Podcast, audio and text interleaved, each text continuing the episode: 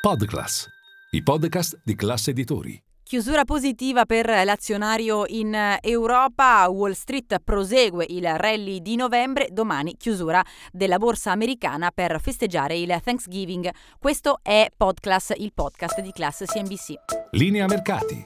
In anteprima, con la redazione di Class CNBC, le notizie che muovono le borse internazionali. Ancora ben trovati, un uh, rapido aggiornamento sulla giornata per quanto riguarda i mercati finanziari europei, il DAX di Francoforte e il Cacaran di Parigi chiudono con un apprezzamento di circa mezzo punto percentuale.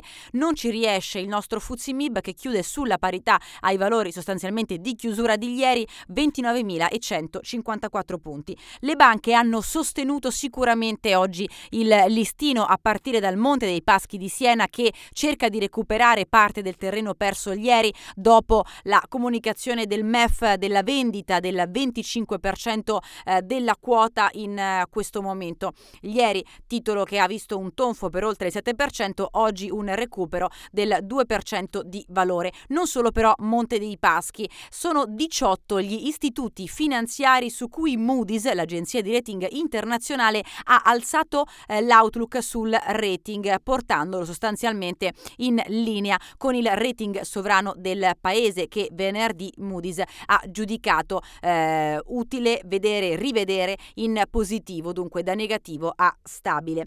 Per quanto riguarda lo spread, chiusura in leggero allargamento a 175 punti base, rendimento del BTP a 10 anni poco mosso al 4,3%.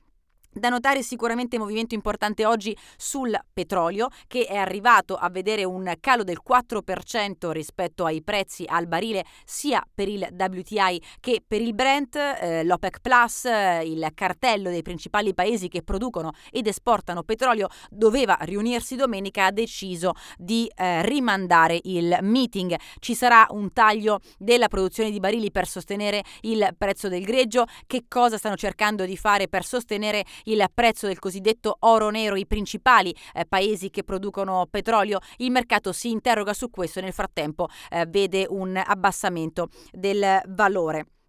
Per quanto riguarda invece chi eh, va in rialzo è l'oro, il bene rifugio per eccellenza, oggi ha toccato e sfondato quota 2000 dollari l'oncia, mentre sicuramente da riscontrare ancora debolezza sul rendimento del T-bond a 10 anni che oggi è sceso anche sotto il 4,4%.